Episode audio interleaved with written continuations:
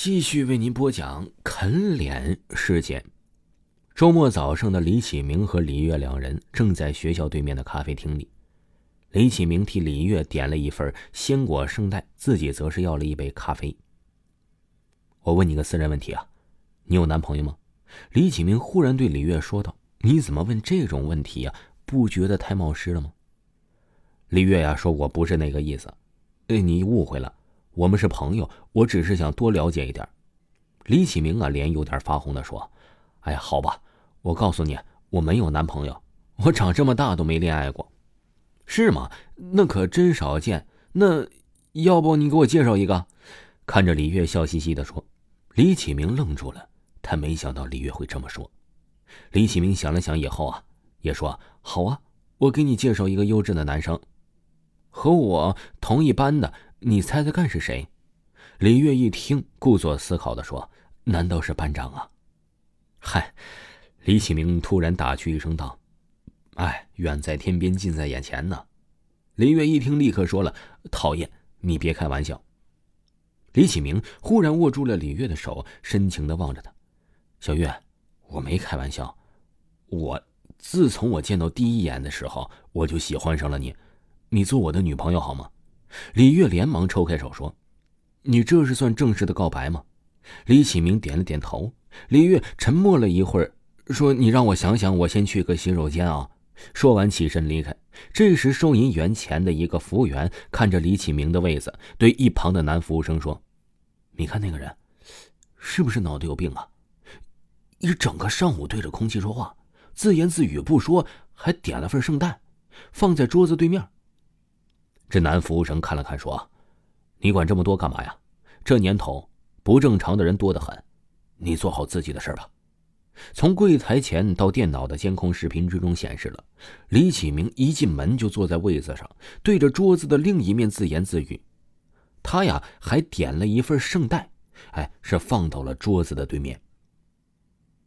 对着空气呀，是深情而告白，时而比划手，时而哈哈大笑，形同疯癫。这时啊，赵家和陈萌推门走进这家咖啡店，正巧看到了李启明，啊，就赵家拉拉拉陈萌上下打招呼：“你也在啊？怎么不叫上萌萌跟我呀？自己一个人呢？”赵家看了看李启明，说：“李启明心里一愣一愣的，怎么遇上他们了呢？幸好李月呀。”去了洗手间，否则呀，这遇上了真不知道该如何收场。想到了陈萌啊，是泼辣无比的嘴脸，李启明就收不住的担忧起来。陈萌看了看桌子上那份快融化却无人动过的圣代，冷笑着说：“他怎么会是一个人呢？我看呐，是约了人，就是不知道是男生还是女生啊。”嘿。李启明用眼光瞟了瞟洗手间的方向，希望李月慢点出来，要不然就闹大了，搞不好偷鸡不成反蚀把米。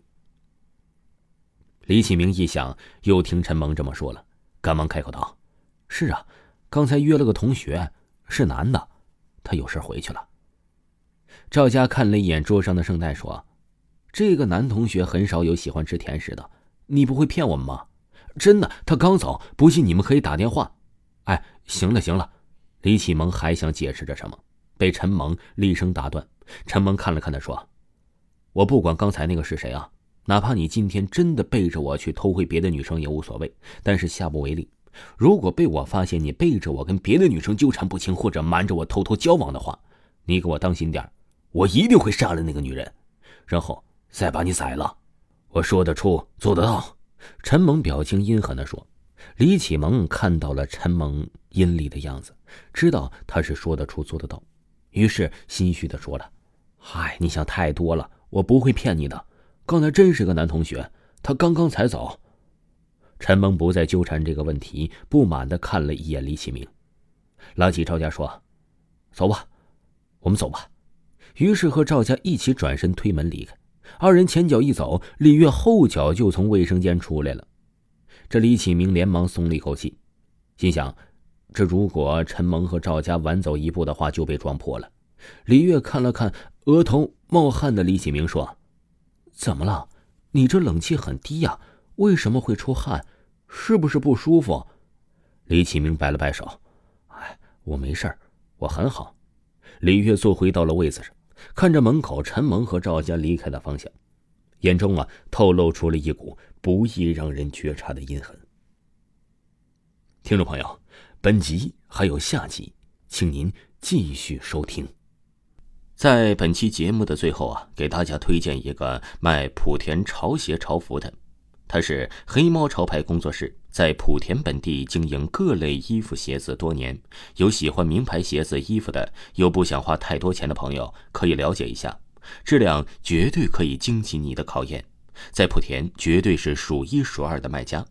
他的微信号是幺八零七零五四幺零幺八，幺八零七零五四幺零幺八，买不买无所谓，欢迎进来瞧一瞧，看一看。微信号：幺八零七零五四幺零幺八。